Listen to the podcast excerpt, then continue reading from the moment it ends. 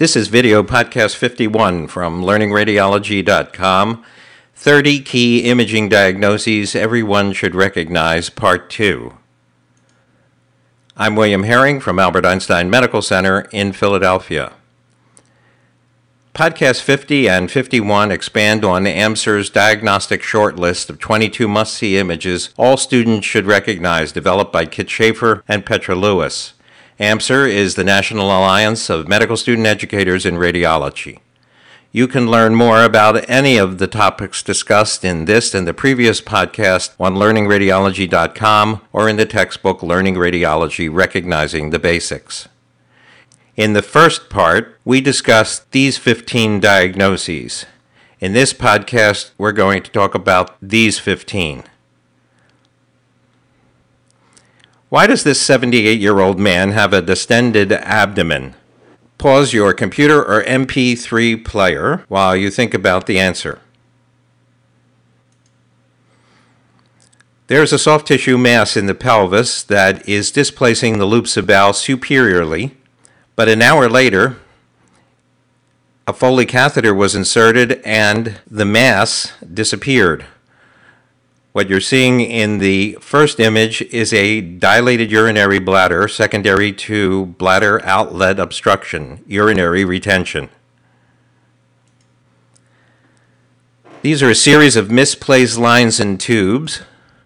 What could be better about the placement of this nasogastric tube?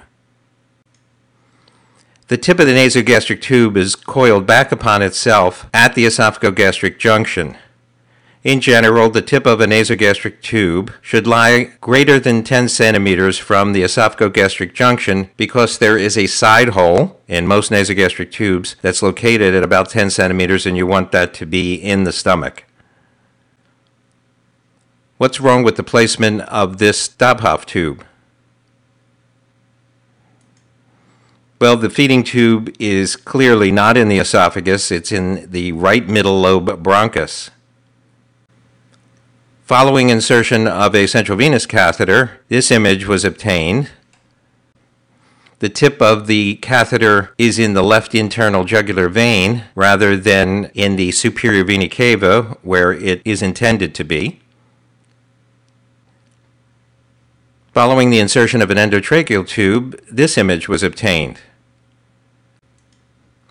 The tip of the endotracheal tube is in the right main bronchus. That's produced atelectasis of the right upper lobe, as evidenced by increased density in the right upper lobe and elevation of the minor fissure, and complete atelectasis of the left lung. What could be better about the placement of this Swan-Ganz catheter? Well, the tip of the Swan-Ganz catheter is in the right descending pulmonary artery. It's a little too far out peripherally.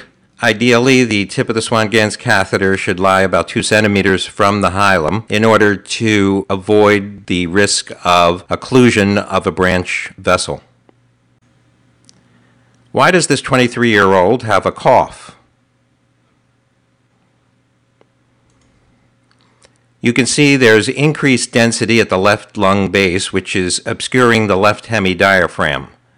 On the lateral view, there is something called the spine sign, in which there's increased density at the lower aspect of the thoracic spine instead of normally would have seen on a lateral image of the chest, which is that the spine appears to become blacker. As we get closer to the hemidiaphragm, the spine appears to be whiter.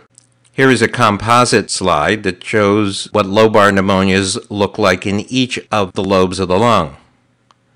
This is a right upper lobe pneumonia. The inferior border is produced by the minor fissure. This is pneumonia in the right middle lobe. In this case, the superior border is produced by the minor fissure, and the pneumonia obscures the right heart border. This is the appearance of pneumonia in the right lower lobe, which silhouettes or obscures the right hemidiaphragm. This is the appearance of pneumonia in the left upper lobe. This is the appearance of pneumonia in the lingula, which is the analog to the right middle lobe and which obscures the left heart border. And this is the appearance of left lower lobe pneumonia, in which the heart border is retained, but there is silhouetting of the left hemidiaphragm. This child was brought to the emergency department with multiple bruises. What is your diagnosis? There are healing fractures of the lateral ribs on the right side, as evidenced by the callus formation. There's also callus formation of two of the posterior ribs on the left side. Healing rib fractures, especially of the posterior ribs, is highly suggestive of child abuse. Another finding that can be seen in child abuse are small metaphyseal fracture fragments, like the ones shown in these images of the distal humerus. In this child, there is a transverse fracture of the tibia, but there is also a metaphyseal corner fracture that is characteristic of child abuse. And this is an MR of the brain in which there are bilateral epidural hematomas. Bilateral subdural or epidural hematomas are highly suspicious for child abuse. Why does this seven year old have respiratory distress and drooling? The epiglottis is markedly enlarged. The thumb sign is that the epiglottis should not be as large as your thumb. Normally, the epiglottis is a thin structure shown by the white arrow. The blue arrow is pointing to the aryepiglottic folds, which are also thin structures which connect the arytenoid cartilage with the epiglottis. Both the epiglottis and the aryepiglottic folds become enlarged in epiglottitis. Epiglottitis is a medical emergency and may require the insertion of a tracheostomy tube. Why does this 72 year old have slurred speech? There is a large hemorrhage into the brainstem, which is seen on this non contrast enhanced CT. This is an intraparenchymal hemorrhage. This is another example of an intraparenchymal hemorrhage with mass effect. The red arrow is pointing to the large intraparenchymal bleed. The yellow arrow to the midline shift from the combination of both hemorrhage and edema.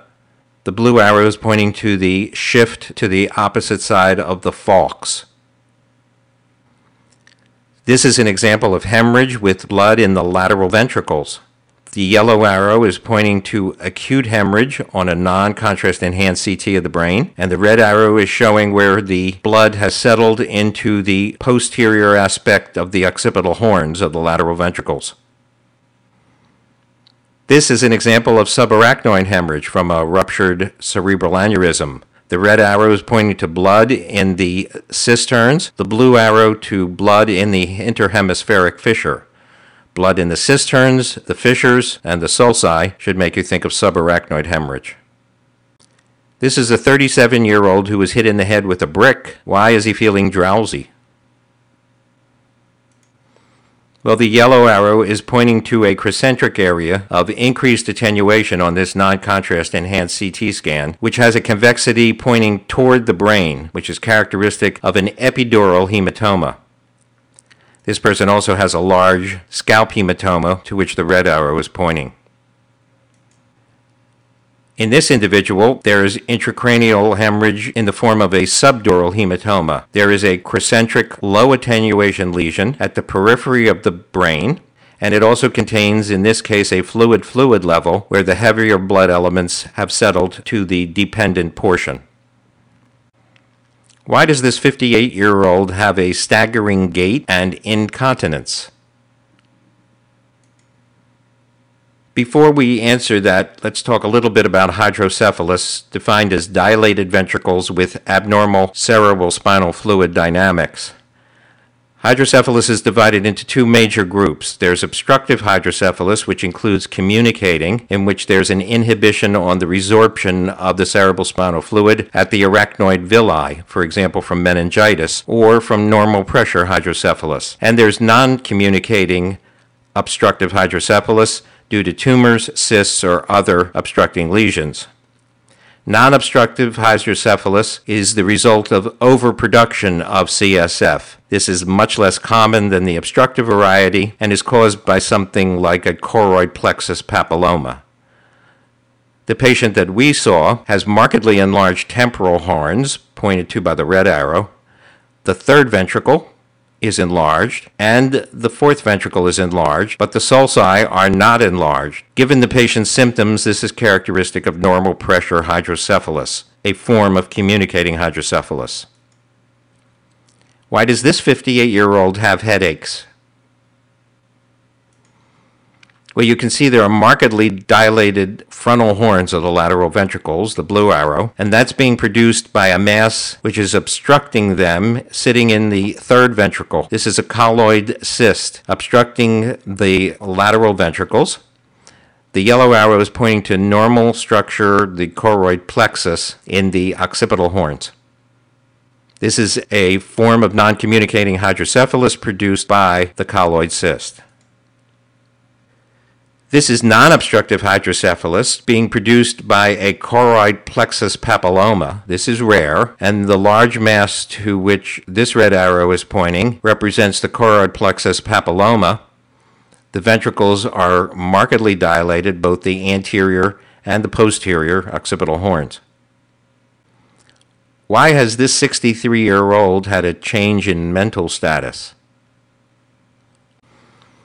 In this case, the lateral ventricles are enlarged, but there are also enlarged sulci over the convexities, and this is an example of cerebral atrophy.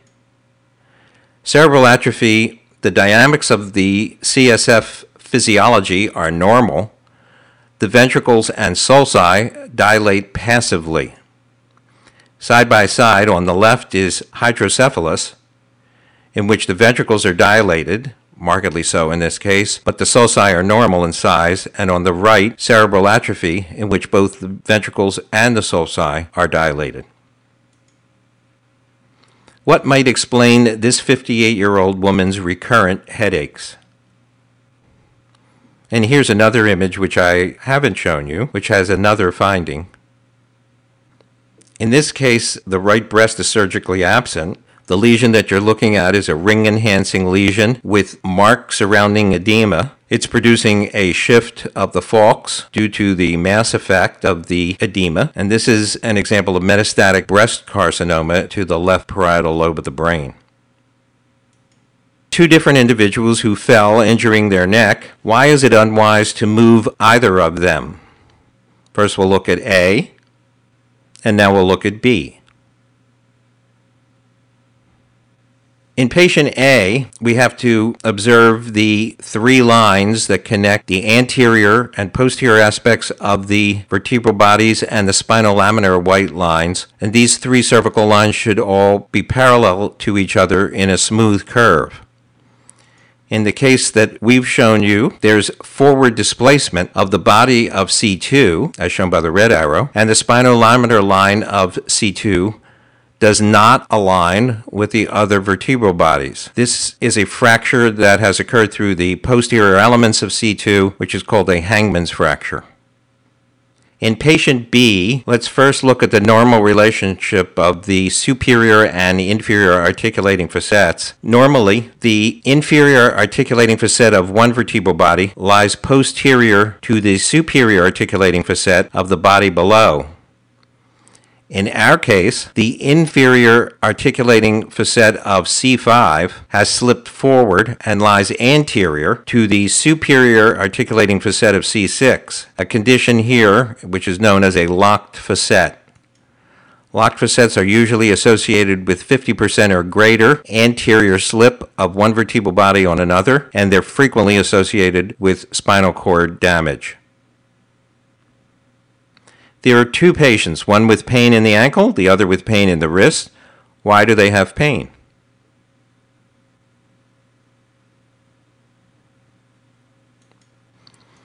Well, the patient with pain in the ankle has a fracture that extends from the epiphysis through the epiphyseal plate and includes a portion of the metaphysis, shown by the red arrow. This is a Salter-Harris fracture since it is a fracture through the epiphyseal plate, and this is a Salter-Harris 4 fracture. These are associated sometimes with a poorer prognosis because of angular defects that are produced when they heal. The patient with pain in the wrist has a diagonal fracture across the radial styloid that extends into the wrist joint. Both of these fractures are fractures that extend into joints. When that happens, the articular cartilage is frequently damaged, which can lead to earlier osteoarthritis of that particular joint. Why does this 21 year old have elbow pain following a fall? On the lateral view, we see what's called the posterior fat pad sign, in which there is this triangular lucency to which the red arrow is pointing that extends posterior to the distal humerus, indicating distension of the joint capsule by fluid in the joint. If you look carefully on the oblique view of the elbow, the green arrow is pointing to a lucency which represents a fracture of the radial head. These are two individuals, one across the top, number two across the bottom, both of whom have acute shoulder pain. Why?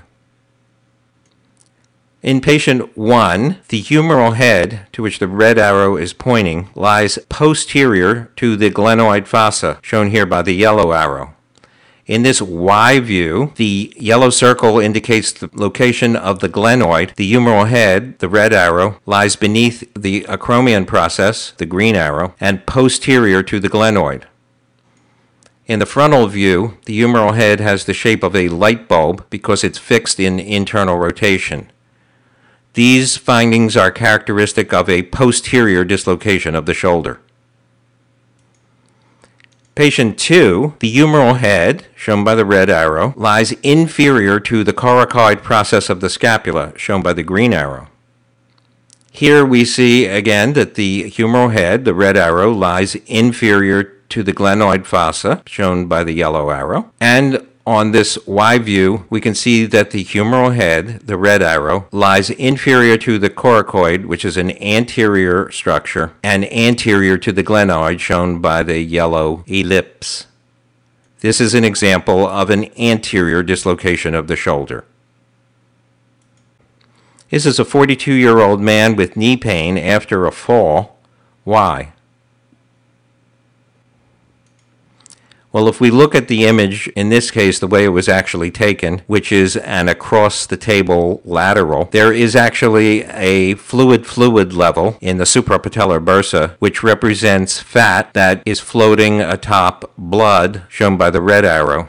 This is called a lipohemarthrosis and almost always indicates the presence of a fracture which allows fat from the marrow around the knee to percolate into the joint space. In this patient, the red circle is showing that there was a fracture of the proximal tibia. So we've looked at 30 key diagnoses, these 15 in podcast 50 and these 15 in podcast 51.